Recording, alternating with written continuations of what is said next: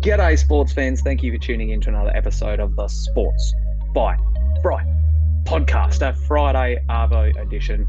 JLo and I dragged it out for a little bit and then uh, realised time was of the essence. So we sped through the back half of this because it's Friday Arvo, there's beers to be had, there's AFL trades to be talked about, there's basketball stuff to discuss. So what better spot to do it than in person, sitting across each other with a pint in hand? Uh, this podcast features a lot of those things, plus a couple of other bits and pieces. We look at West Coast and Freo and the moves they've made, and if Freo have kind of got unders for some of the deals they've made so far, which I think they have, but I don't know. As a Dockers fan, this the writing was on the wall for a long period of time, so I'm not unhappy with some of the picks we got. feel like we could have pushed for more, but say RB. Uh, there's plenty of big names still on the table that JLo and I talked about from a fantasy perspective as well, who could be moving and might intrigue us. But a big chunk of the podcast was dictated by the over unders for the Eastern Conference team. Like I said at the lead off, less than two weeks to go to the basketball season kicks off. Pre-season's underway, so we've dove into a bit of that. Victor Wembanyama and Scoot Henderson gone head to head. That's chewing up a lot of social media, and the highlights have gone viral everywhere. So we unpack those things and then break down another important Mount Rushmore, a little bit wishy-washy, looking at some of the biggest trades in AFL history. So let's not waste any time. Here we go.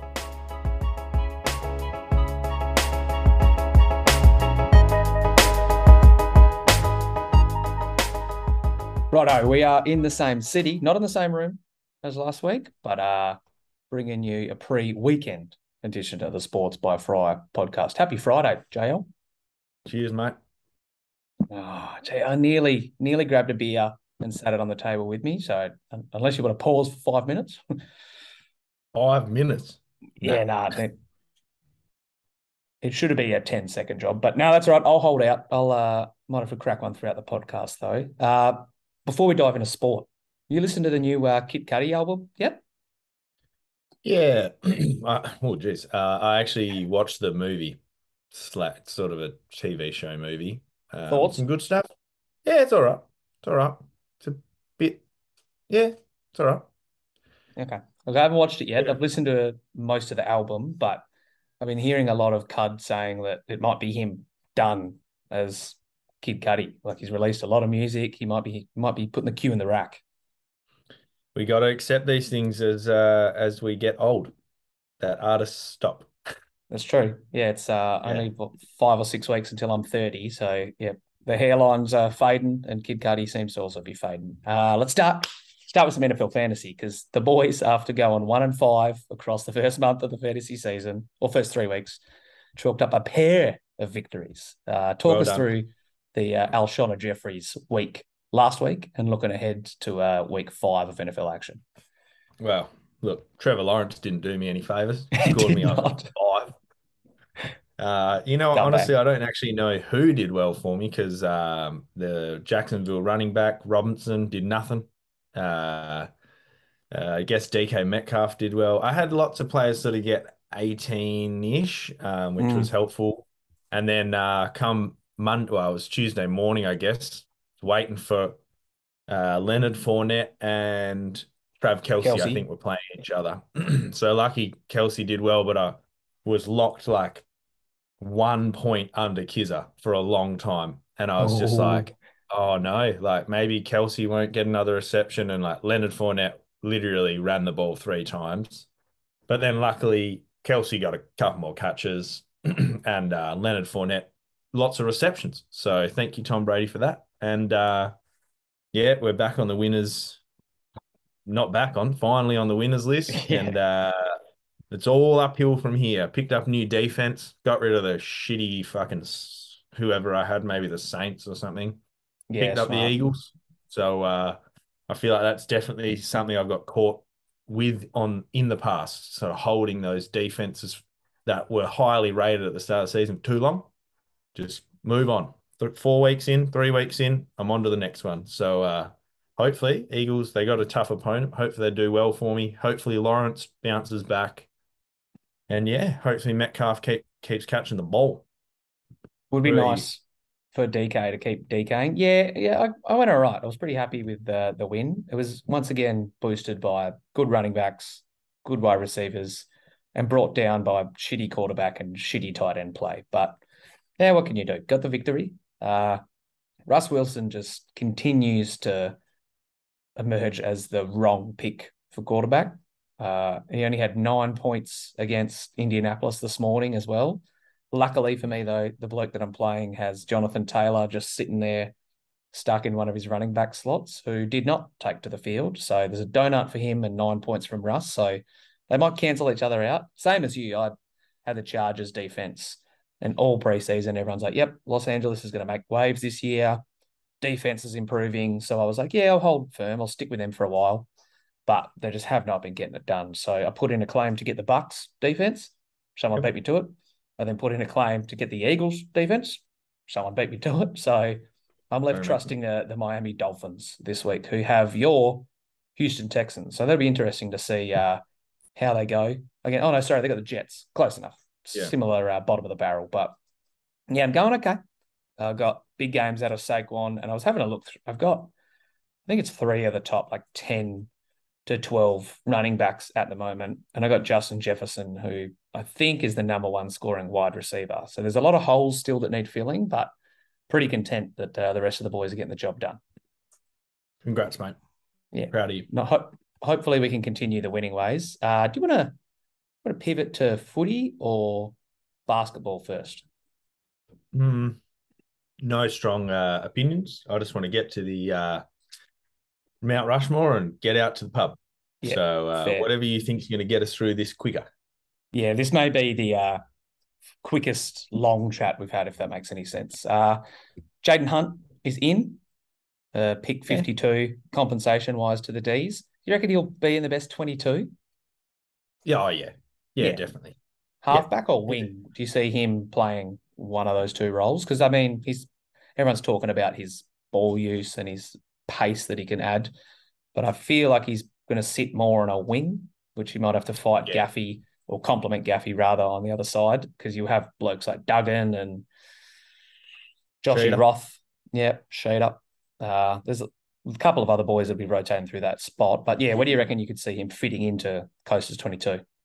I think they expect him to be a wing. It'd be nice to push Gaffey back out to a wing as well. He's mm. played a lot inside this year, which is just not his role. Um, so Jayden Hunt's pace off one, Gaffey's space creation off the other. It's a nice complementary uh, midfield or wing duo, I think, Tandem. especially with Red, Redden going, which was a bit of a surprise, but um, I think you know it sort of fits well. He's it's actually a pretty good pick up, especially because we got him for nothing. So I'm okay with it.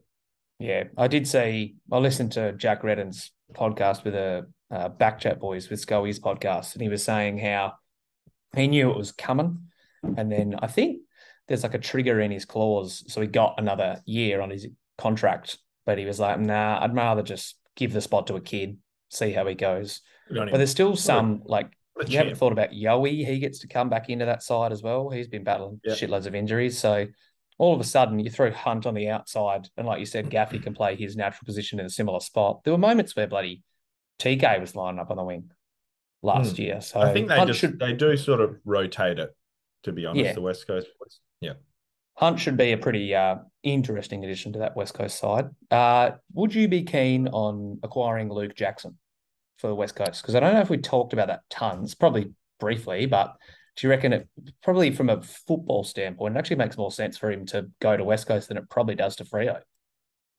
Yeah. I mean, you know, sort of help Nick Nat out for the next two years and then take right over. And, you know, it, it would mean that we don't have to look at a ruck option through the draft and sort of building them up. It would be, it would make a lot of sense. I, I would be all about the price though. Um, mm. You know, I would rather try and play a bit of hardball and get Dan Houston over from Port or, or something like that, you know. Um, but I don't I don't mind it if it was for the right price. It, it does make a lot of sense, like you sort of say. Um, yeah, timeline wise, he's young, he fits right in, but obviously Freo have a pretty strong claim on the the Jacksonator.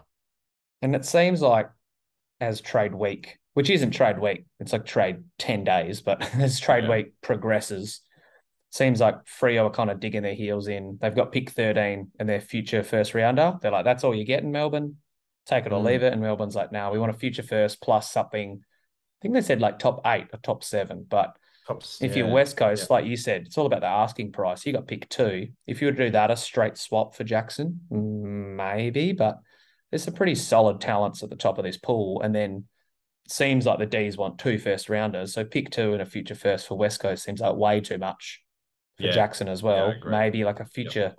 second, but yeah, I don't know. I think he'll still end up at the Dockers by the time we chat next week. But I'm very intrigued to see if there is a late play from West Coast, just given the amount of draft capital they've got and the mm. fact that it makes a lot of sense. Uh, you've been observing Fremantle's moves from afar. Uh, you guys lost a few crew and haven't got much back, is my understanding. Yeah, that's that's it in a nutshell. So we got Logue out, Acres out, Tucker out, our third rounder and our fourth rounder, and we've gained Josh Corbett, uh, touted Ooh. VFL performer. There's a lot of people who are like, "Oh, yeah, that's a good get for free." I'm like, mm, I don't know if I'd call it a good get. It is a get, but it's a get. He's a he's a 190k forward, a 190 centimeter forward and they're like, "Oh yeah, we're kind of wanted to play half high half forward, up a wing a bit." I'm like, mm, "Yeah, we need blokes to kick goals, not to take marks eighty meters out." So, yeah, I mean, for for the price they paid, whatever. But to then get, you know, we got North's second and third um, concession picks next year, or second round and third round picks. So they're they fall right after North Melbourne draft. So let's say they finish bottom four, you're probably looking at pick 22 and then pick 40 or something like that for Tucker, Logue, and our future third, which isn't great. You probably think North wins that deal. And then um, on the Blake Acres side, you lose him for a future third rounder, which if it's Carlton, that's probably in the 50s, the early 50s, which I don't know about you, but 52 went to Melbourne for Jayden Hunt. I think that Blake Acres is a better footballer than Jayden Hunt. So is it mm. salary based? Is that how it works? Well, it, in free agency, Games it is played, or yeah, I think it's salary based. But apparently, big reason why Blake Acres and Griffin Logue went was because Freo just couldn't meet the demands after all this Clarko yeah. shit hit the fan. There were rumours that Freo went back at Griff and were like, "Are you sure you want to go to North Melbourne? Like, we still want to have you." But they're offering him seven fifty to eight hundred k a year. So he's like, "You know, I'm uh, going to get out of here. Thanks, boys." Yeah, no, can't blame yeah, the bloke. I would take that too. Yeah, fucking yeah. know. But all of a sudden, you know, we tried to put Jeremy Sharp in a potential Gold Coast deal. Gold Coast want the second rounder that's now tied to North Melbourne. Freo want to give up the second rounder that's tied to them. So that might still happen. But if you go, let's say they get Jackson for that proposed deal and they get Jeremy Sharp, you got Logue, Acres, Tucker, and your third and fourth rounders out the door plus your first round this year, plus your first round next year, plus a second round. So essentially giving up your entire 2023 draft mm. hand. And then you're getting in Josh Corbett, a second rounder from the Roos, a third rounder from the Roos, a third rounder from Carlton, and Luke Jackson. I'm like, and maybe mm. Jeremy Sharp. I'm like, oh, that's solid, but it still feels like Freo are getting a little bit fleeced this offseason, which is a shame. Yeah. what I've come to yeah. expect. Yeah, I was actually hoping Sharp might find his way to West Coast just quietly. Just, I, I really rate him. I think he's a good player. We got the capital. You could uh, just push pick 20 or 26 in front of Gold Coast, just dangle it and see what happens. I think he would be yeah. a solid fit. There you go, another winger. Yep. Uh, we'll any of these moves intrigue you that have gone through so far from a fantasy standpoint? Because you've seen Timmy Taranto go to Richmond if he could keep his forward status, maybe he's one, but you obviously have been big on TNT for the last couple of years. Uh, Darcy Tucker, I think he's priced at like 60 odd. If he's in North's best 22, there might be a bit of meat in the bone, but it doesn't seem like there's anything groundbreaking that's jumped out. No, where where Tanner Bruhn end up? Geelong. Yeah, he went to Geelong this morning for pick 18. Did um did Cooper Stephens move? Not yet. No, there's been a couple of rival clubs that have sniffed around, but it doesn't seem like he's going to leave. Similar with all the Port Adelaide blokes that have been linked in this West Coast North Port Adelaide deal. I don't think they're going to give up anyone. So, yeah, so I reckon, let's be honest, the move to Richmond makes Tim Taranto useless because everyone mm-hmm. knows Richmond midfielders do not score.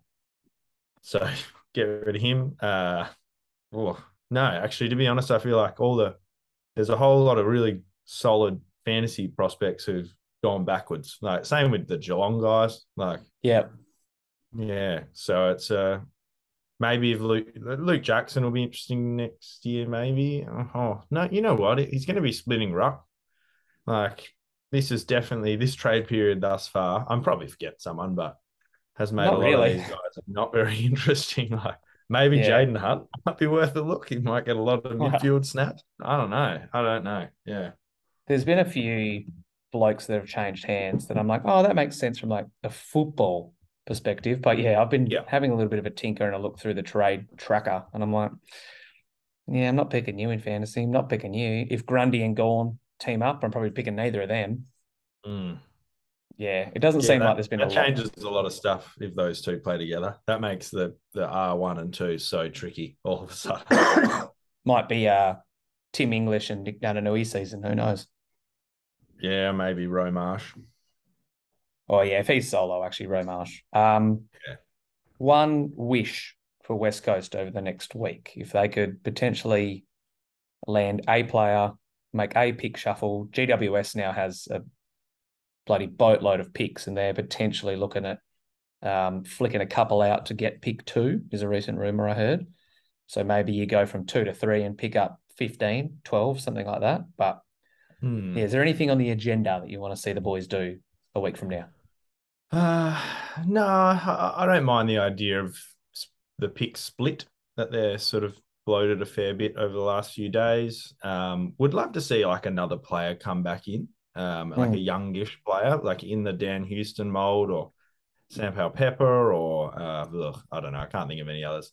Or all those guys who are kind of out there, like say a Cooper Stephens, you know, like those young guys who've played pretty well in their sort of one or two years in the league, but haven't really taken off. Grabbing those guys, I think, would be really good for West Coast and would make a lot of sense and would potentially sort of speed our timeline up a little bit. Um, so I wouldn't mind something like that happening. Um, but no, nah, nothing, nothing in particular. Um, bringing a cool player in would be nice. Just be good for vibes. It's all about it's always good. Jayden Hunt probably doesn't fit this bill, but it's always cool no. when you're like you get someone in the door, you're like, oh, like, that's a cool player to have. Dan Houston would tick that box surely. Yeah, definitely. Don't think he's going to be on the move either. Uh, Xavier Duursma, Mitch Georgiades, all of those names seem like they're pretty keen to stay in port, but you never know. Like I said, they've got a lot of draft picks, so they could just float something in front of uh, rival clubs to entice them. I think from an Eagles perspective, if you can go back from two to 15 and land another one of those GWS picks that are inside the top 20, that'd be a win. That makes a lot of sense. Even if you use it as trade bait, get some future picks, draft another West Coast gun, uh, WA gun, that bush slinger, bushlinger, defender bloke, you could probably snag him with that pick. Mm, yeah, there's another bloke Brad Sheppard's been talking about in the West this morning. Forget his name. He's a big body mid, not Elijah Hewett, but some other guy um, who he reckons is a future 200 gamer. So any of these West uh, West Aussies would be nice. I do think Port's going to have to budge uh, somewhat if they want these guys. You know, mm. like they can't just be like, no, no, hang on. Um, it's like the Kyle Merritt classic trade in fantasy football or NBA.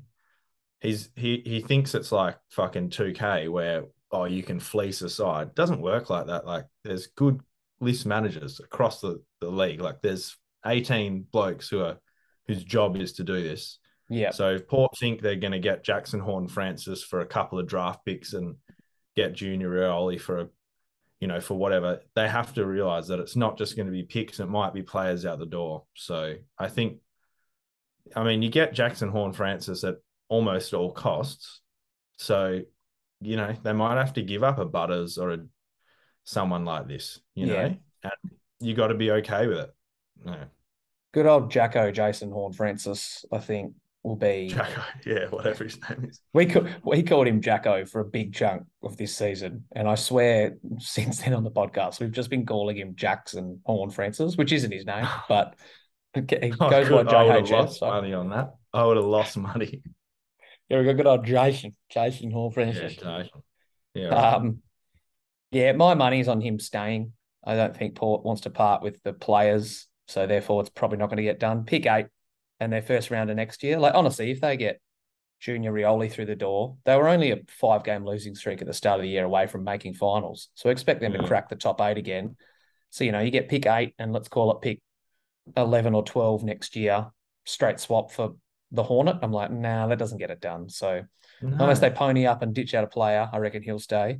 Uh, I have kind of shadowed over Freo's moves so far this off season, but it's not terrible to see that they're like, righto, this bloke wants out. We're going to do the right thing by you and get him out the door. We're getting some return, but I've listened to all three blokes so far that have bailed and their introductory press conferences, and they're like, yeah, to be honest, like I reckon the culture at Freo right now is the best I've been at at any club, which surprises me that all these blokes want out. But yeah, if we can right. just be a bit savvy, get uh, Sharpie and Luke Jackson in, and obviously sacrifice every pick we own next year, uh, th- things could happen.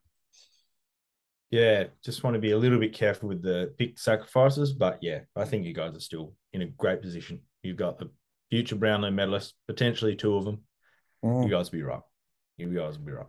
There were half the blokes in that side that we played against Collingwood that had like less than 70 games experience. And I think eight of them had less than 50. So I'm like, oh, we are still like relatively young. This now that Mundy's oh, yeah. left, there's only two 30 year olds on our list in Mickey Walters and Nathan Fyfe. So yeah, sky's the limit. Uh, before we go into NBA over unders, have you seen any of this Victor Wembanyama stuff that's going on lately? Uh, like the couple of games recently. Yeah, so we played one overnight that finished at like or started like three thirty our time, but I watched the whole game of him against Scoot Henderson Tuesday. Yeah. Okay. Ballpark. Uh this bloke's like maybe the best talent since LeBron, I reckon. Like true generational type of talent. There's some of the like side step, step back threes he's hitting, the way he's defending the rim.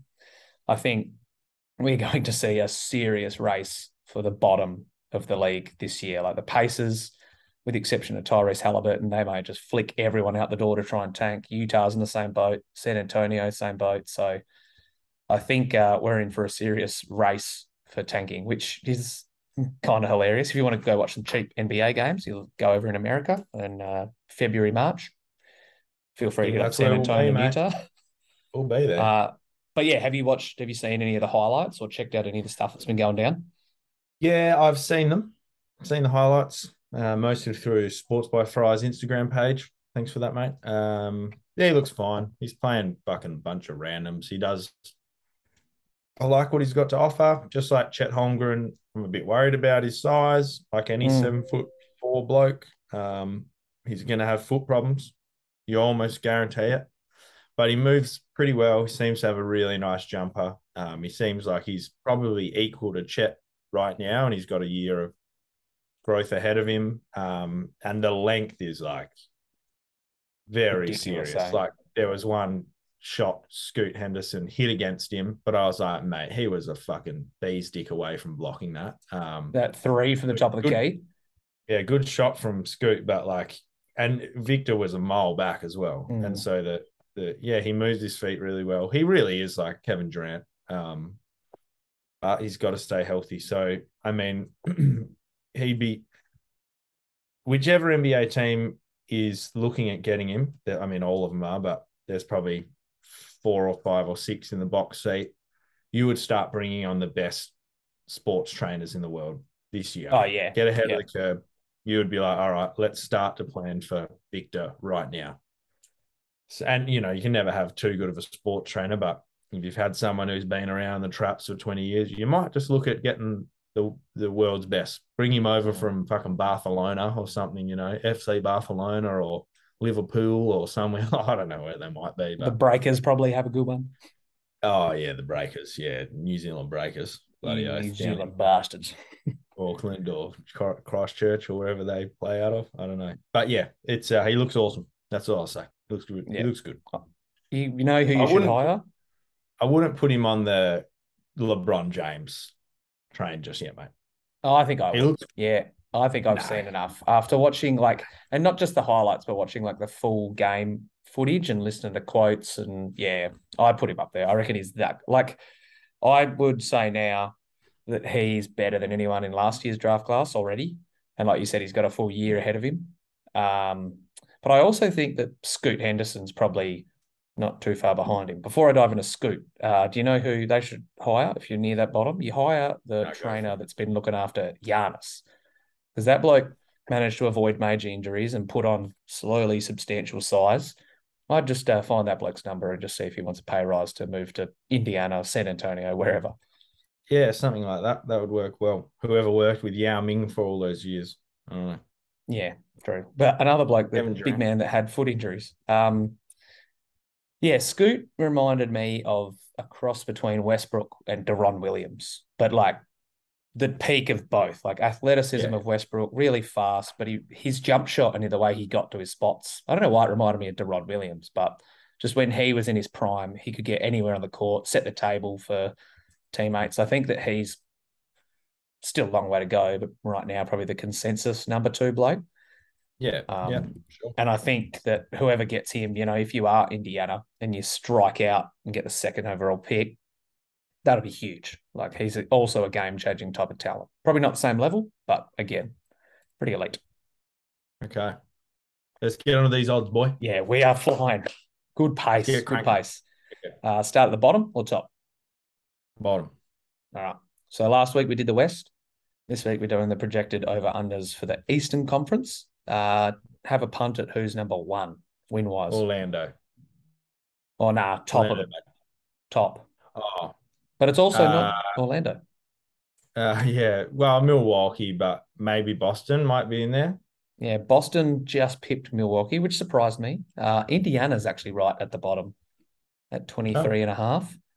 I think they've still yeah. got some like half decent pieces around the team. I know that, you know, they're no world beaters, but like I said, they got Tyrese Halliburton. They got some other handy trade chips as well. You got Buddy Hield, Myles Turner. Um, I'm blanking at who else is on the roster because the ESPN depth chart's not loading. But yeah, what do you reckon of the 23 and a half projected wins for Indiana? We've just talked about how teams are going to try and tank out the wazoo to snag Victor. You reckon they go over or under 23 and a half? So they've pretty much got Tyrese, and that's it, really, don't they? Pretty much, let's be honest. Yeah, I reckon they'll go under, and they'll because they're trying to. You know, let's be hmm. honest. Mm. Yeah. Um, yeah. So I'll take the under there. And they could quite happily just be like, right, Tyrese, you've got an ankle sprain. Instead of playing through it, you're resting two to three games, and then all yep. of a sudden that just helps uh, boost them down the order rather than up. Uh, the Orlando Magic are the next ones in line, who, similarly to Indiana, I actually think I prefer Indiana's roster over Orlando because Orlando doesn't really have a piece, a franchise piece, although they did get Paolo Banchero as the number one pick. So mm. It's a bit scratchy through preseason, but it is preseason, so I'm not really taking a grain of salt with it. Uh, Markelle Fultz, this is the year he comes back healthy. That's what everyone reckons. I don't know if I believe it. But uh, we'll he's have to wait. Injured right now, isn't he? Probably, yeah. Actually, I think he, I think he's got foot issues. Something. Yeah, I think he did broke a foot or something. Uh, that is where our man Bol Bol resides as well. So mm-hmm. front court with Bol Bol, Banchero, and Mo Bamba could just wreak some havoc. But probably Magic's John project- Isaac coming back. Yeah, um, another uh, mythological character who we haven't seen on the court for a while. Mm. Um, mm. 27 and a half for Orlando, which, you know, isn't, I wasn't going to say isn't woeful, but it's, you know, under 30 wins again for the Magic's pretty rough. They've had buddy 22 last year, 21 the year before that, 33 the year before that when they scraped into the playoffs. But yeah, do you reckon they crack the 28 mark? No, I think they'll finish with the worst record in the league. I reckon they'll be in the teens. Oh, really? Yeah. Do you do you say 28? 28. No way. no way. No, not a chance. I reckon that they'll get fucking 19. I mean, we've just talked about how these teams want to aim for the bottom. That's probably yeah. a probably not a terrible shout. I mean, got Cole Anthony running the show. Gary Harris is currently injured. Markelle Fultz is currently injured. They've got Wagner, who's I think going to be a good player, but Paolo's first year. Wendell Carter Jr.'s never showed much. Mo Bamba's like a sieve on defense. Mm-hmm. No, they're uh, no a sieve, uh, a bucket with a hole in it on defense. Uh, he, he's no, nah, he Siv's right, isn't it? Yeah, Siv's yeah. the one that you, yeah, yeah. I'm pretty sure Siv's right. Yeah, you're kind of filtering stuff out though, You're stopping some stuff. So true, yeah. But, uh, so maybe being a sieve on defense is actually, you know, half a compliment. All this time we've been using mm. it as an insult. like, you know what? Yeah. You're actually just occasionally stopping blokes. Yeah, uh, stopping the big stuff. Yeah. I digress. The Orlando Magic will probably lose. That could even be a sniff at a lock. You're talking me into it. 28 wins doesn't make a lot of sense for that franchise, and I don't think Paolo's going to improve that team by over five wins individually. So, I, I think he might make them worse. Just this, like this oh, year really? only. Yeah, only this year. Like he's going to be a great player, but hmm. trying to fit a number one pick in is never never easy. And there's every single kid on that roster, like we said for another team, oh for the Jazz, is trying to be like, oh, I'm the man. Like, oh, keep me around, give me a big contract. They're all fighting for it. That's that just doesn't work in the NBA. Tell you the one dude before we get off the Magic that I am intrigued to see is Franz Wagner. Had a good yeah. Eurobasket tournament. Um, yeah. He might honestly be the best player on their franchise or on their roster. Maybe. So, yeah. you know, good luck to uh, Franz Wagner and the struggling Orlando Magic once again. Detroit Pistons next up. Uh, to hit their over, they'll have to get 30 wins, 29 and a half. They definitely got better this offseason. I like the mm. supporting cast they put around Cade. Um, they drafted Jaden Ivey and Jalen Duren, who will probably take a couple of years to get on, but they traded for Nerlens Noel, Alec Burks. They added Bojan Bogdanovic not too long ago as well. So I think this is a team that could not probably reach the play-in potential, but should crack 30 wins without too much fuss, especially if Cade takes another step up in development. I am going to say under. Mm-hmm. And that's because if you look ahead of them, you've got the Wizards who will do better than them. You've got the Hornets who are a potential play-in team. You've got the Knicks potential mm, play-in team. Cavs, Bulls, Raptors. Like the rest of the teams in the East are really competent or above. yeah. I, all of a sudden, that you're right. The top ten in the East are pretty solid. Yeah, these bottom three are going to get whooped. So I would just pick Detroit to fall under it. There'll be improvements. They'll take strides. There'll be things that you know Detroit fans can can sort of hang their hat on, but I actually think they're going to struggle to get. Did you say 30 is the number? Yeah, 30. 30 and 52 that have to go to hit the over. Yeah, I feel like that's been in striking distance. Well, but you know what though? Like, what did the what did the this is the West, but the Pelicans got into the plane with like 34. So you think they're a hmm. play-in mm. team? I, I don't think they are. I don't think they're yeah. within striking distance. And someone, some teams have to lose in the East if the top's yep. so strong. So I, I, think I'll just take the under. Not, and it's not a really a knock on the the Pistons. It's more of a like a endorsement of the East. Yeah, this is a Detroit team as well, who's won under 30% of their games over the last three years 23 wins, mm. 20 wins, and then 20 wins in the COVID shortened season. So, and, and a lot of those guys are on that team looking for a second life and scrapping. And so they're not necessarily going to be looking to fit into a system, which probably doesn't exist as good of a coach as Dwane Casey is. I think mm. they'll be mm. scrapping for their NBA lives, which could work for some players, but it's going to be, there's going to be a lot of friction for a while as Detroit figures out who are we throwing back on the scrap heap and then who are we keeping for the future. So I, will take the identity. All right. Uh, next two are tied at 35 and a half projected projected wins. You got the Washington Wizards and the Charlotte Hornets. Uh, which team do you reckon out of those two has a better chance of pumping that 35 win mark? Uh, I'll back LaMelo Ball in. So mm-hmm. I'll give the the Charlotte Hornets. It's not don't feel strongly about either way. Um, yeah. If you get a whole season of Brad Beal and Chris Kristaps, well, that changes things. I just don't think we've ever seen that. So I'll take Charlotte just. Yeah, I I don't have a strong conviction similarly either way. I mean, Charlotte, like you said, they had a winning record last year. They were in the play in. Washington had Brad Beal banged up and they were 35 wins. Kuzma looked pretty good last year in his new home. They what trade? Oh yeah, they got rid of KCP for uh, your mate. Yeah, Monte and Will. You know, they might do all right. Make them a bit They're better. not I think I, winning pieces. Nah, true. I think I side with Washington purely from the perspective of they've probably got the best best dude in Beal out of those two teams. But it does a lot of it hinge on Kristaps' health. Um, no Miles yeah. Bridges as well for Charlotte. That could be pretty mm-hmm.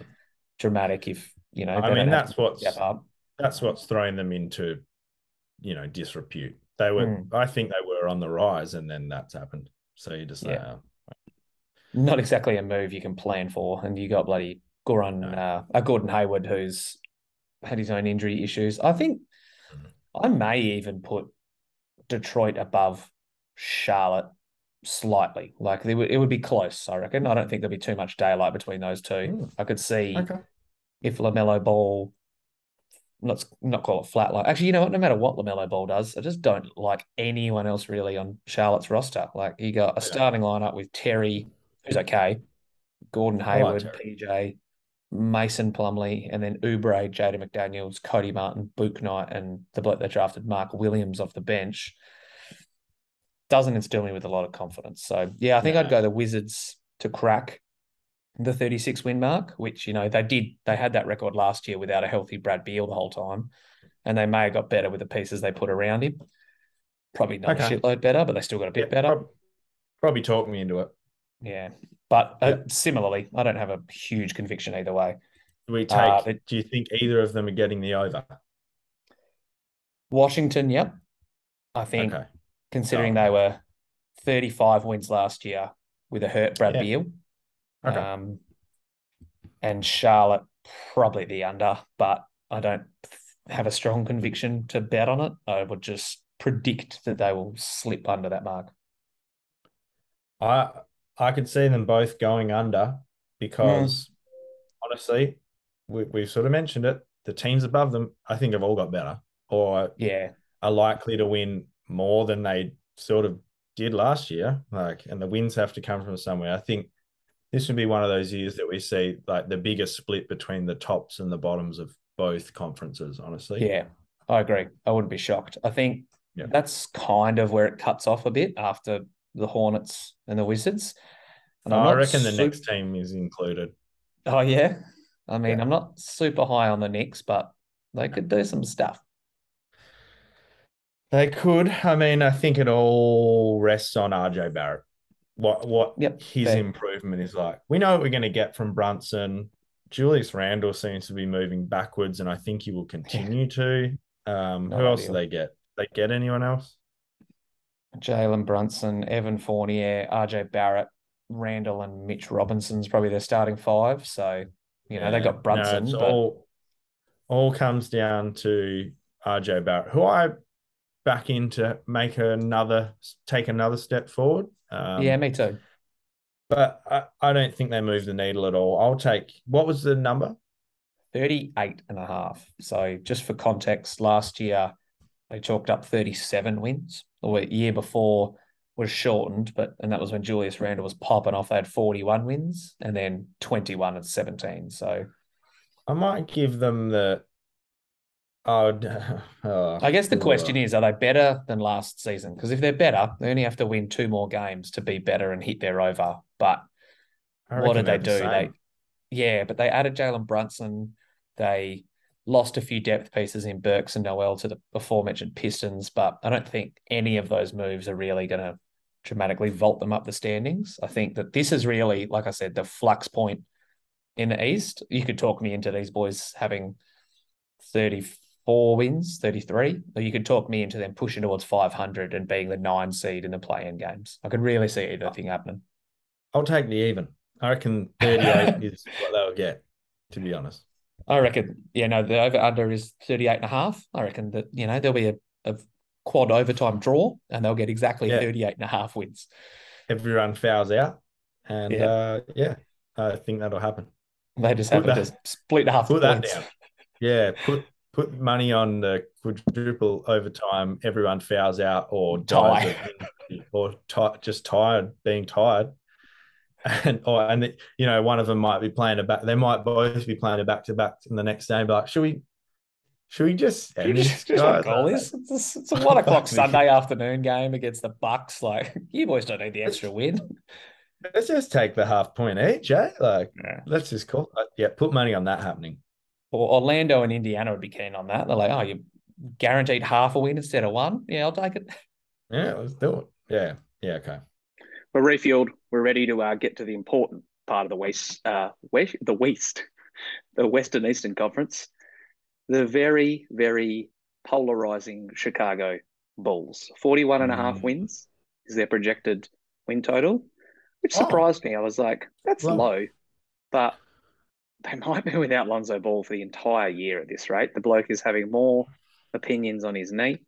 I don't know if DeMar can look like an MVP again. I bloody hope so. Um, mm. They had 46 wins last year and looked great, but dropping five wins isn't impossible if they don't have a point guard for the whole year. I think that Lonzo's impact will really be missed. Like they don't really have anyone behind him. They got Goran Dragic, but I don't see him moving the needle oodles. Uh, Sayo, Dum, how do you say his name? Where is the fella? Dosunmu. Dosunmu, yeah, Ayo Dosunmu. I don't think he's a true point guard. Alex Caruso neither. So yeah. I see him going over 500.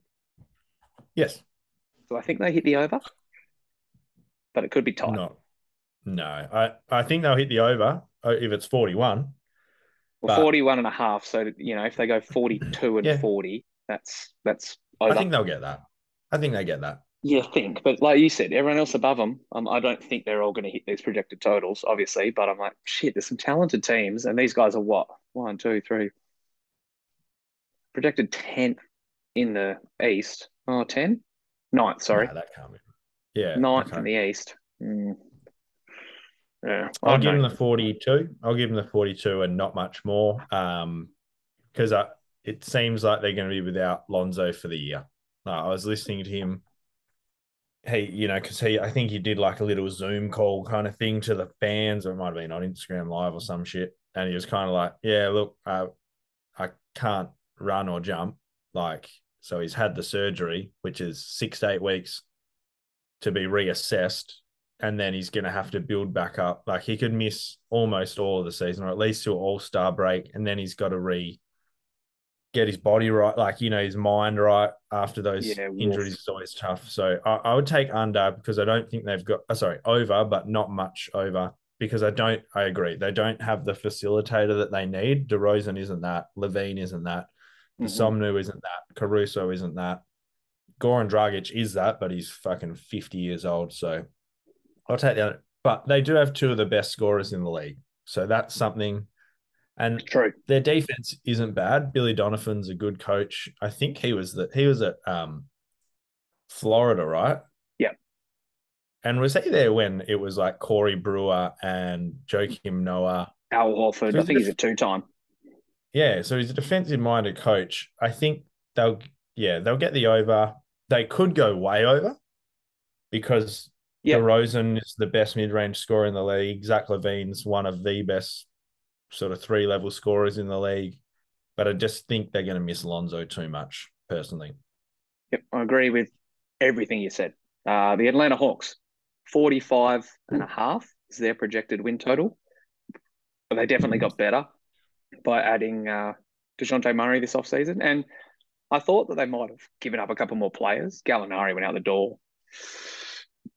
There was one other player, but they ended up mm-hmm. eventually just sacrificing picks. So they still bat pretty deep. Like you look at their second unit, you got Bogdanovic, the Holiday brothers, and Onyeka Okongwu. Frank Kaminsky's there. He's a he's a dude.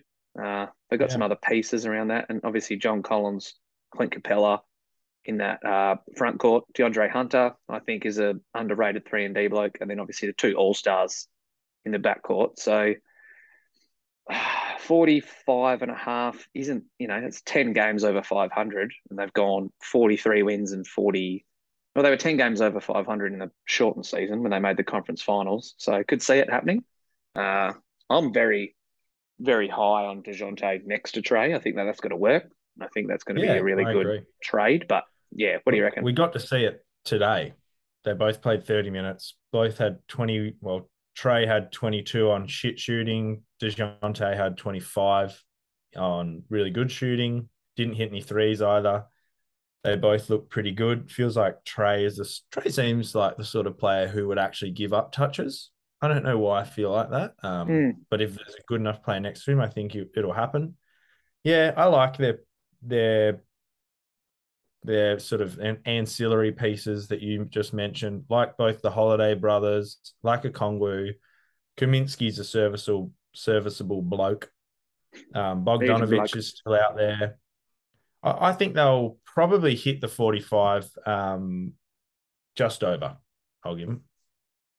Yeah.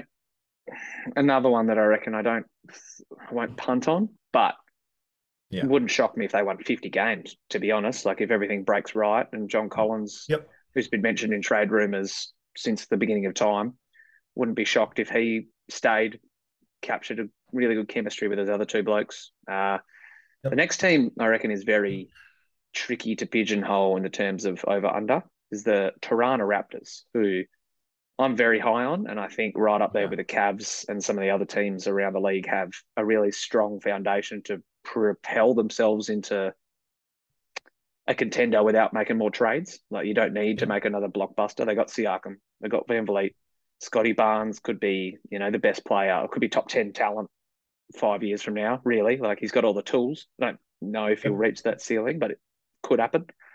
Uh, and then, like we just mentioned a bit with Atlanta, they do bat relatively deep. You got Boucher and Precious Achiuwa, good backup bigs. Gary Trent, great shooter. OG Anunoby, three and D stud, who you're still waiting for the year when he averages 20 points. Don't know if it'll happen with all those other scorers around, but Might you know, he doesn't to. have to. Yeah, yeah, exactly. So over 46 and a half. Yeah, I think so. Uh, they're definitely a sort of like uh, they're some of their they're greater than the sum of their parts kind of thing. Um, and I think that's the way they play and have played for a long time. They added Porter Jr., Otto. They added Juancho, yeah. who I think's yeah, well, he just came off a really good Euro basket. Oh yeah, I forget he's there. Yeah, um, pretty much for nothing. So they got Bowie Cruz there. I, I reckon they'll do really well. They're long. They're good defensively. They've got enough scoring punch. They don't have that guy, but I think um, I think they're the that one team who probably doesn't need it. And it, Siakam's an all star. Fred VanVleet's a has he got an All Star? I feel like he's got one, but he might have been like Maybe a replacement one. once. You know. Yeah. So maybe not. Got, like, there's going to be some internal growth. There's going, and I think Siakam's going to keep getting better. So yeah, I'll take the over. He's not that old, so yeah, it wouldn't shock me if he did yeah. keep getting better. He's an All NBA player last year. You know. Hmm. Uh, would you have more faith in them or the second favorite team on this podcast, the Cleveland Cavaliers?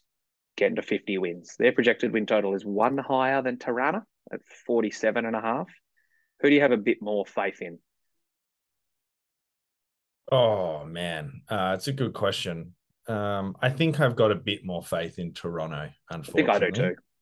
Yeah, um, just because they don't have to figure out a whole lot of moving parts or new additions. The Donny yep. Mitchell, and he looked good. He looked good in the preseason game yesterday or the day before. Yeah, yesterday. Um, looked okay next to Darius. Um, no Mobley in that one. So they've they've got to get all those guys. What is Mobley's deal? They're just resting him. Got a sprained ankle, so he's out for a week or two. Oh. Nothing serious, but I don't think he's going to feature much in the preseason. Still going to be a lot of you know internal growth. Mm. Garland gets better. Mo, hopefully Mobley will definitely get better. Uh, I thought Jarrett Allen looked pretty average in the preseason. Um, got to interesting spots and was playing against Joel Embiid, but kind of got found out a bit and just made some like really simple mistakes, which I wouldn't have expected from him. So I'll, I'll take Toronto. I think you guys will be fine this year. Um, don't think you'll. I think you'll. What what did you get last year? Forty four they had last year, but they kind of fell in a heap. There was a point where they were bloody 31 and 17 or 31 and 19 around that mark anyway. So that projects out to like, yeah, that projects out to about 51 wins, something in the ballpark, maybe a couple more. I don't think they're going to get yep. to that. I agree. I think I have, if I'm betting one of the two over, probably have more faith in Toronto hitting theirs. And I think 48 wins is right about, you know, they might be 45 wins, let's call it. They might be right about where the Cavs are, right in that mid to high 40s range. So, yeah. Yep. Uh, Darius, I reckon I watched the whole call 18 minutes, like the first quarter and a half against mm. the Sixers, and I thought he so almost almost looked like the best player on the floor behind Joel, probably. Uh, just the way that he was getting similar to what I said about Scoot, getting to his spots, dictating the offense. Uh, Donovan was a great, not secondary score option, but you know I think they'll complement each other well. But there's still yeah. like there's still a wing defender short. I think the Cavs. You know Isaac Okoro, can't, he's a zero on offense. Let's be honest. Caris yeah. LeVert, he's the exact opposite. He looked all right. yeah, thought. he was a great scorer, but probably not going to defend a ton. I don't think Jay Crowder is the answer that I talked about last week, but they just need. If you could swap OG Anunoby from Toronto and put him on Cleveland, sign me up for a, a fringe East Finals berth, I reckon. But yeah, yeah no, not I having agree. that piece, I think they still need to find that. And like you said, they've got a lot of moving parts kind of squash in. Yeah, I mean, like you look at what happened with the the Heat when they got. I'm not comparing you guys to the Heat, but bringing those big players in it takes time. It's going to take 20 games to just figure it out anyway. So yeah. I would say, and it's same thing's going to happen with Denver this year. You've got to figure out how to get all those guys back in. Um, so yeah, 20, 20 games to get right, and you you can't lose those 20 games and finish on 50 wins. Yeah, no, I agree. And Not you know what? As long as they're hitting their straps when it matters, near the yeah. you know March, Opposite call it post year. Yeah, post All Star break, I'll be up and about. Uh, speaking of mm-hmm. the Miami Heat, 50 would be them hitting the over, 49 and a half is their projected total. Last year, they managed to chalk up 53 wins. So, and they had a lot of issues going on with like, well, Kyle Lowry was out for a big chunk of time. Then Jimmy was, then Bam was, and they never had those guys playing at the peak of their powers throughout the regular season. And they then hit the playoffs, and it was a similar story. But I almost have more faith in the Cavs and the Raptors winning compared to Miami. Like we've talked about a lot of teams and a lot of the ones underneath them are going to go. We've said we'll hit the under. Wouldn't shock me if Miami was just a like tied with the Cavs or Raptors or you know in the mid to high forties like the Cavs. Some that area, which is a little bit of a slide from last year, but they're still in the contenders basket. But I ha- kind of have them ranked a little lower than some of the other teams we're about to go through. Yeah, I totally agree. I'll take um you said 50. 50 would be them hitting the over. Yeah. Yeah, I'll take just slightly under 48 7. Oh, mm. 47 is not a lot of wins. But, you know, yeah. like the East is good now, man. Like Philly, Brooklyn, Boston, Milwaukee, the Cavs, Raptors, Hawks, and Knicks. No, I'll, I'll give him 50. I'll give him okay. 50. And then I think not do much in the playoffs. Yeah. Sounds very uh, Miami-ish. Paid Tyler Herro the last week or so as well, and they've got good player. They got pieces, but yeah, I still I have more faith in some of the other teams. Probably, honestly, to be honest, of the three teams below them, the Cavs, Raptors, Heat, uh, Cavs, Raptors, Hawks, rather. Slightly. Maybe not in the regular season. I got more faith in those three going forward, like maybe into the end of the year. And you, you, we sort of talk about it. Do you think Miami is a team on the rise? Not really, but the other mm. three are. But what Miami has is a bit of continuity, actually, a lot of continuity and like a real identity and a, and a knowledge of who they are. So I feel like they'll start well and slowly peter, whereas the other three, I think, with maybe the exception of Toronto, will sort of take a bit of time to get going and then hopefully peak at the end of the year. So yeah, I think Miami better in the regular season, other three potentially better in the playoffs. Oh, I, I'm almost the opposite. I wouldn't be shocked if we see like Miami not struggle, but just float and coast through the regular season and then maybe upset in the first round, depending on where they finish seeding wise, obviously. But they've still got some pretty top dogs near the pecking order. You know, Bam, Jimmy, Kyle Lowry's no scrub, getting old though. Mm. Yeah, I, I that's I, I think yeah, I think that their time is slowly ending, and I feel like we'll see that play out over the season. But of course, I, I hear what you're saying. Um, you know, experience and seeding matters in the playoffs, but I think if I had to put money on it, I would pick the Hawks. Uh, who else do we say? Cavs and Raptors to start slower and pick yep. up. Whereas I think Miami might be fine from day one. They've had got probably the second longest tenured coach in the league. Right let's be honest.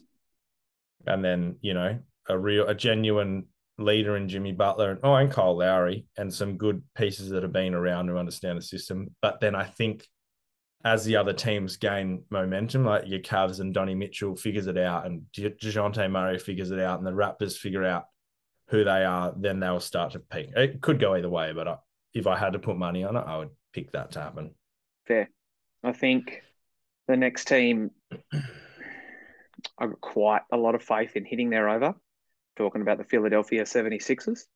Uh, we've bashed them quite a bit on this podcast about being pseudo, or not pseudo contenders. That's not true, but just when they get to the playoffs, don't expect a ton.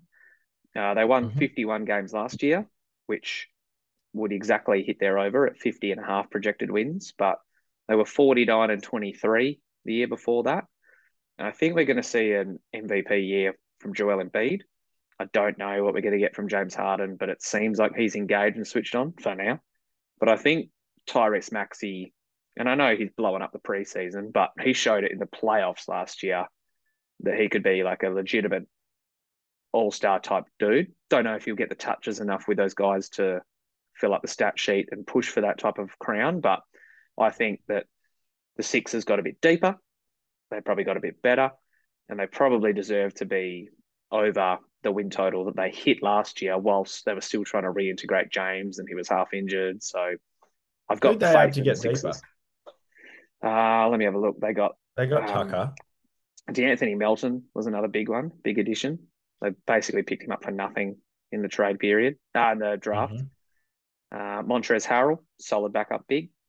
They've mm. just got a couple of extra pieces. Danuel House, like, you know, I don't expect a lot of those dudes to be playing when it hits playoff time, but I think that they'll, you know, if Harden sits, you can play De'Anthony Melton 30 minutes with Matisse Thybulle and not lose a shitload and probably gain a lot on defense, actually.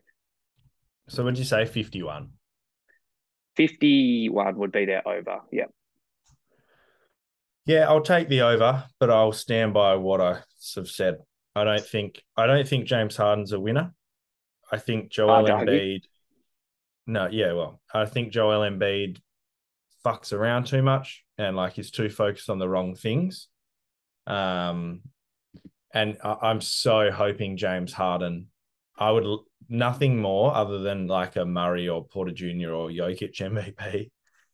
I would love nothing more than James Harden MVP. How good would that be? That would How be bizarre. It, well, it's not far fetched. He's had he's got one before. True. If he averages thirty, he could average thirty in ten, mate. You know, he could. I don't know. I, he could. I, you're right. He could. I don't think he will, but I, am all I'm saying is, I actually don't think he's we'll see. I think I reckon um, Joel won't have an MVP season, and that would just be.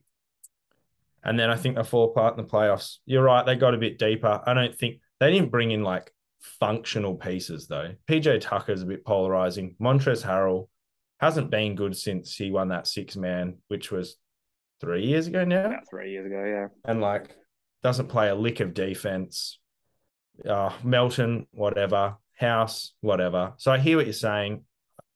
I just um I think they'll get the over, but I just I've got no faith in Philly, and I think the Philly fan base makes it so hard to have a good can uh, team that's sort of cohesive and works together. And I don't think Doc Rivers is any good at that.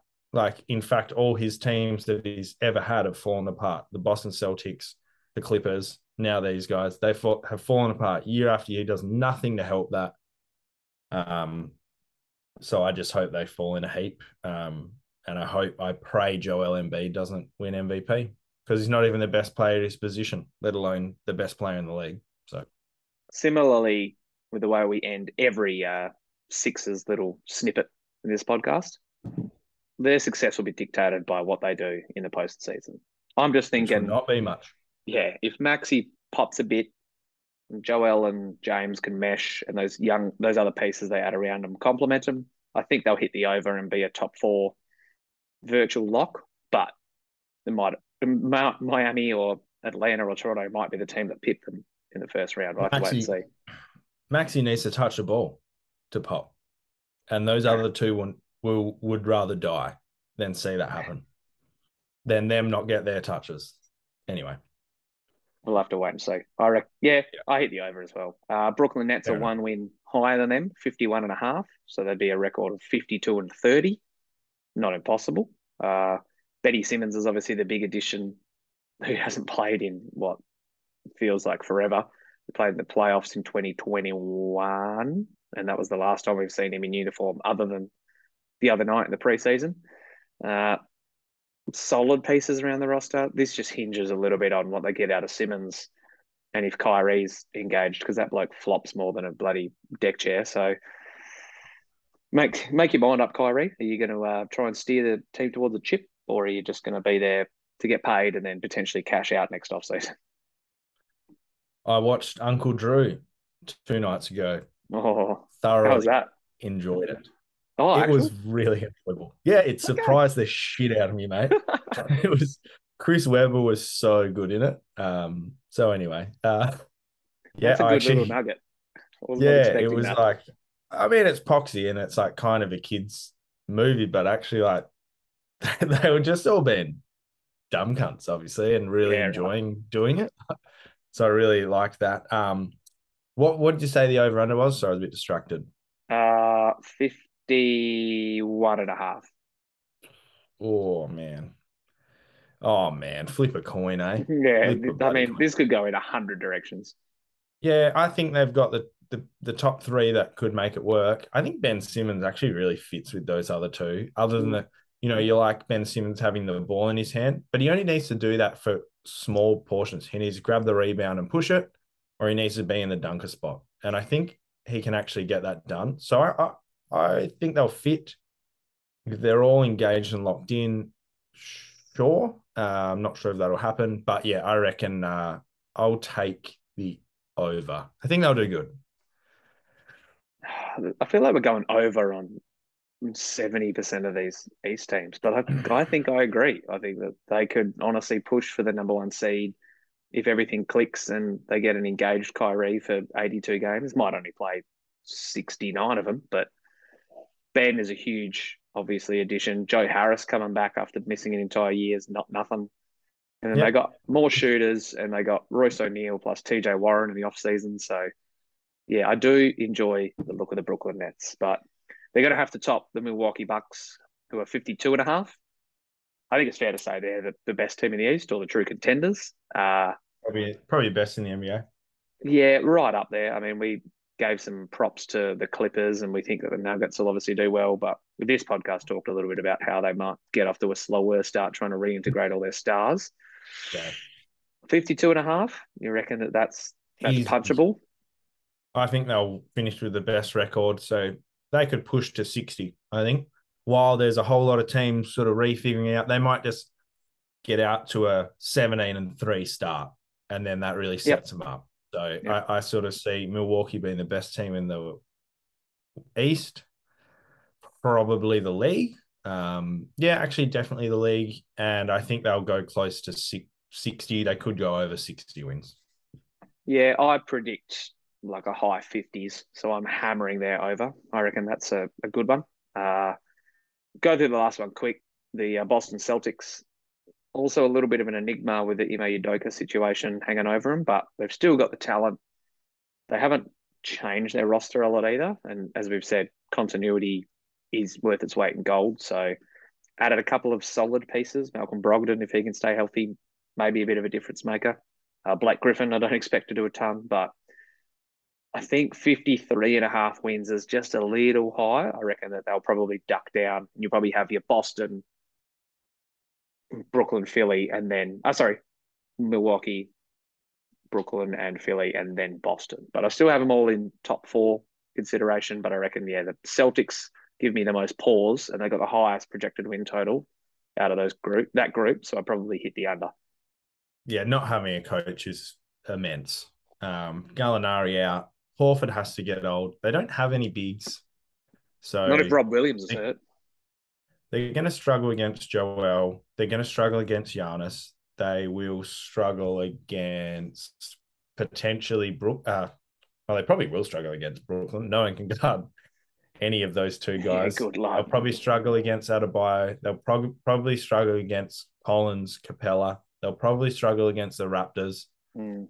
They could struggle against Vucevic. They could struggle against Mobley and Allen. Allen. Um, you know, so I, Yeah, I'll take the under. Um, I don't rate Jayson Tatum as highly as everyone else does, although he had a great finish to last year, so full credit. They're so up and down, the Celtics. I, I sort of think they might. Do, what did they get last year? Well, I just had it here and then close the window. One moment, please. Right. 51. I think they'll probably do pretty similar to that. Give them 50. Up and down and up and down. Go on a little run maybe at the end of the year. And then maybe yep. do really well in the playoffs. I could still see them making noise. I just don't think the regular season's it for them. They got a lot to figure out. Yeah, agreed. Uh, all right. I've got the Magic under 27 and a half as one of the locks. Probably go the Bucks over 52, even if they don't get the best seed in the conference. I think that they yeah. will win more. Uh, they'd have to lose roughly 30 games to hit that mark. They'll probably lose closer to 25. Um, the Hornets, I think, might go under, but I'm not super sold on it. But I got the Wizards over it as well at 30 half, 35 and a half. So a couple of okay. money making machines in there. Yeah, definitely. I like those. Alrighty. Here we go. Mount Rushmore time. Here we go. Uh, this is a tough one.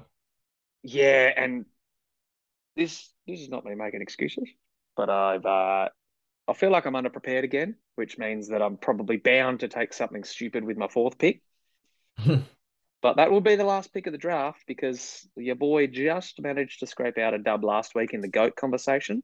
Uh, the fourth pick definitely nearly ruined it, but going a bit off kilter might have uh, persuaded some voters against you. There's only seven votes separating the two of us last week, though, so quite a oh, tight one. Uh, I'm glad Eleven to tight. seven. Eleven to seven. We've now got head to head all time. So right. you know, respectable, very respectable uh, numbers. Today, we're drafting the biggest AFL trades ever, and not necessarily the ones that were the most lopsided, but just you know, this trade was had like huge ramifications around the league, or somewhat like that. So uh, yeah, I've got okay. I've got a bit of a, bit of a clunky list, and it's not really in order, but I've you got, got a huge pick. list. Yeah, okay. I, got... I, literally have scoured through over the last hour before this started, uh, and it, you know I was watching a show at, at the same time, but yeah, every trade that's happened since the AFL started. Good. Well, this this should be a fun one then. Uh, kick it off. no, off. but it is a tricky one. Well, all right, I'll, I'll kick it off just before we start. Yeah. You know, so picks that at the time seemed insignificant. You know what I mean? Like, oh, a rookie, let's say it was a rookie. Uh, if if you got a rookie fucking nat five, yeah, for, and you traded pick three, or you know, like, it, does that where does that rate on this scale? I sort of this is a pretty loose one. This is loose. Yeah. You're right. Or it is, is it bigger at the mo at the time, and you're like, oh, huge players moving. I've kind of gone of the huge players moving, but also like, oh, did you see that? Like they got this bloke in. Which I've kind of encompassed both, I guess, to answer your question. Okay, all right. I'll just just have a go. Uh, well, obviously, I'm going to take the the the big one. Um, I think probably would have been top of both of our lists. I'll take the Judd Kennedy trade. Worked mm-hmm. out great for both. Was huge at the time. Um, funnily, I think West Coast kind of won it um, in the long run. Um, but these are the things you don't really find out for another decade. But I'll take Judd Kennedy. That was just a biggie, you know. And it's thank God to... we got JK. yeah, it's hard to go past that one, honestly. Uh, I mean, you're right. It's kind of tough to project with regards to draft picks. Like, oh, they gave up blank, blank, blank. Like who those draft picks turn into, I think is is factored in. But it's t- at the t- at the time when the trade happens, you're right. You're like, uh, because what? Who'd they get? They got in that Judd trade. They got Masten, Kennedy, and Tony Notte, the man, the Swan District's legend. Um, because for my first one, I think you know, even if you go just off face value for the two pieces of this trade, I'm going with the Dockers one where they gave up pick number one to get Trent Croad, that then turned into Luke Hodge. You know? Okay. It was okay. a year after another one that I might talk about later, but they basically got Croad and McPharlin. You know, McPharlin, great Fremantle servant, don't get me wrong. but they gave up pick mm. 1, 20, and 36. And pick 36 turned into Sam Mitchell. So you effectively lost the chance to draft Hodge and Mitchell. So, but you know, you and, could say that there are a lot of teams did 35 picks beforehand lose the chance to draft Sam Mitchell. But if you just purely go on Hodgie versus Trent Croad McPharlin, arguably the greatest captain of our generation. No offense, Joel Selwood. Uh, yeah, I think I think that's a bit of a blunder, but also like a huge dramatically cha- dramatic changing trade for both franchises. You also missed out on Luke Ball and Chris Judd in that draft too. So. Yeah, like there was a lot of talent at the top of the pecking order. Righto, uh, I'm going to move right along. Um, pertinent right now. Uh, I'm going to take the uh, Patrick Dangerfield trade, oh, where Dangerfield was traded for Dean Gore. Yeah, yuck. And probably some picks, but Wayne Milera uh, was the other one in that deal. Oh yeah, so good on you. And no, but didn't he get? Tra- no, obviously he's still there. Yeah. Oh, but yeah, it might so, have been a pick shuffle to get Milera, but still, yeah, Wolf. Yeah. Good job. Uh, good job there, Adelaide. That pretty much. Oh, then they made the final next year, but that really changed the. That's left them where they are now. Let's be honest. Yeah, I tend to agree. I mean, oh, damn, I was going to take that one, but I can't now. Uh, I think I'm going to with my next one. Also, keeping it moving quick. I'm going to steer my attention towards another Josh Kennedy. It was Josh Kennedy being traded oh. from Hawthorn to Sydney. Uh, they traded him and Ben McGlynn for pick 39, 46, and 70, which, if you just think of the worth of those picks, I don't even actually have down here who they took with those picks, but like three picks after 39 for a bloke that goes on to have the most contested possessions in AFL history, all right up there in that mark that's a dumb move. So JPK to the Swans is my second pick. Okay. Wow. All right. Well, oh man, there's a lot of good ones that I could take. It's tough to pigeonhole, eh?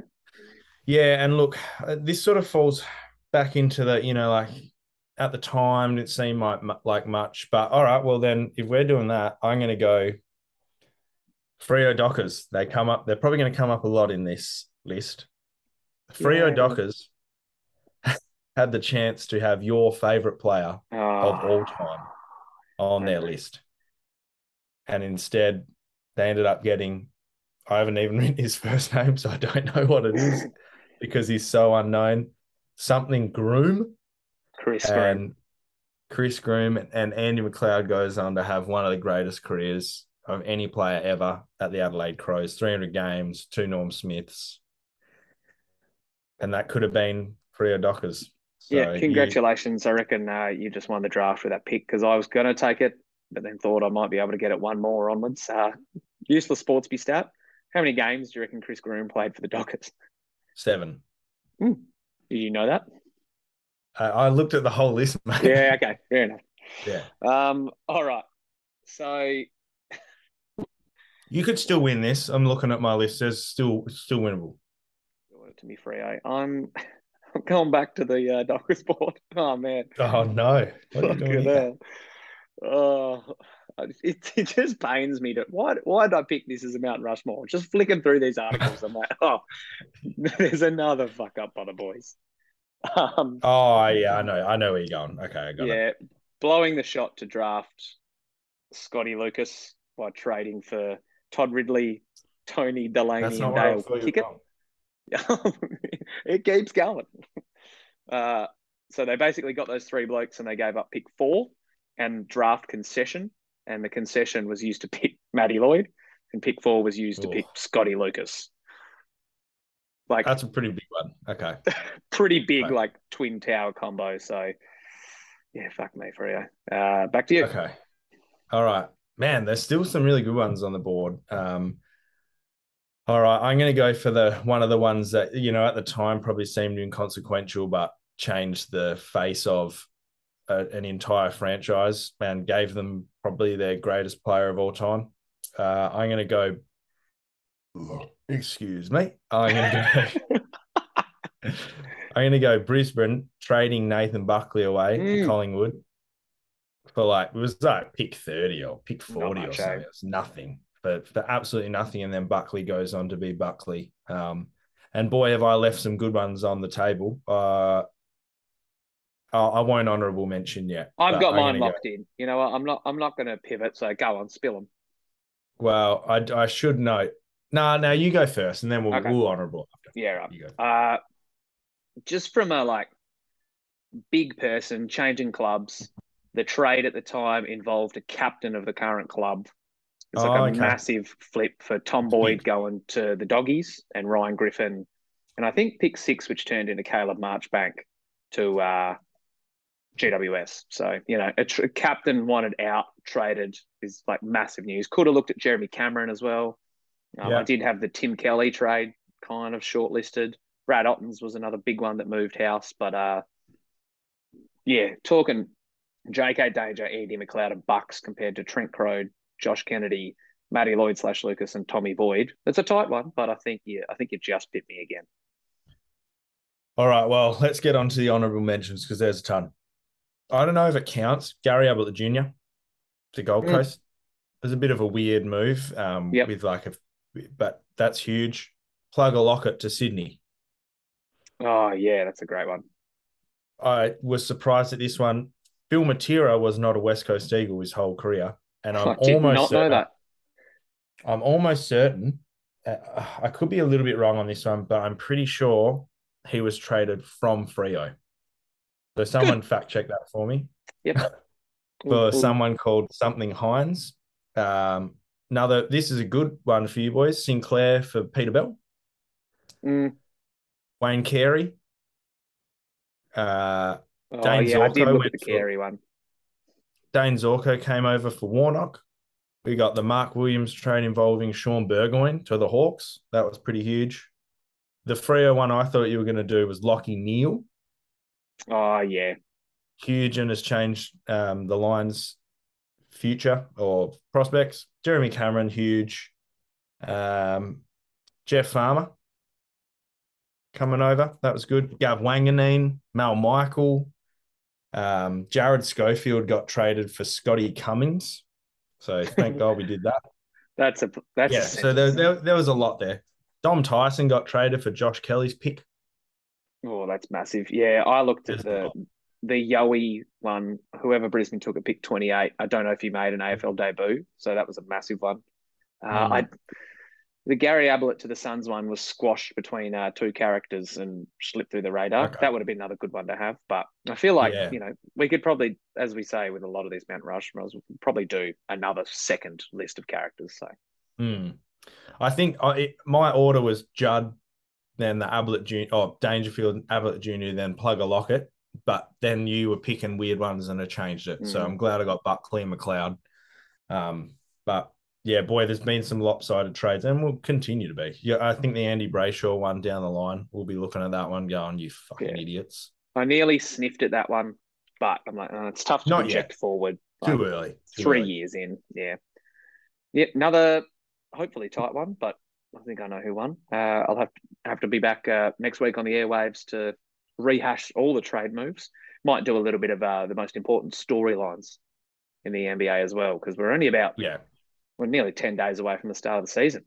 I'm fucking oh, pumped and wait. jacked. I'm excited, boys. Can't wait. Let's go. Who reckons wins uh, more games, Denver Nuggets or Cleveland Cavaliers? Denver. Yep, I agree. So I'm glad we uh, quickly covered that at the back end of the podcast. Uh, the the order of podcasts has been all over the shop. We might have to return to a hump day edition next week. Yeah. All right. Let's party hard. Let's get to the pub. You. See you there. Peace.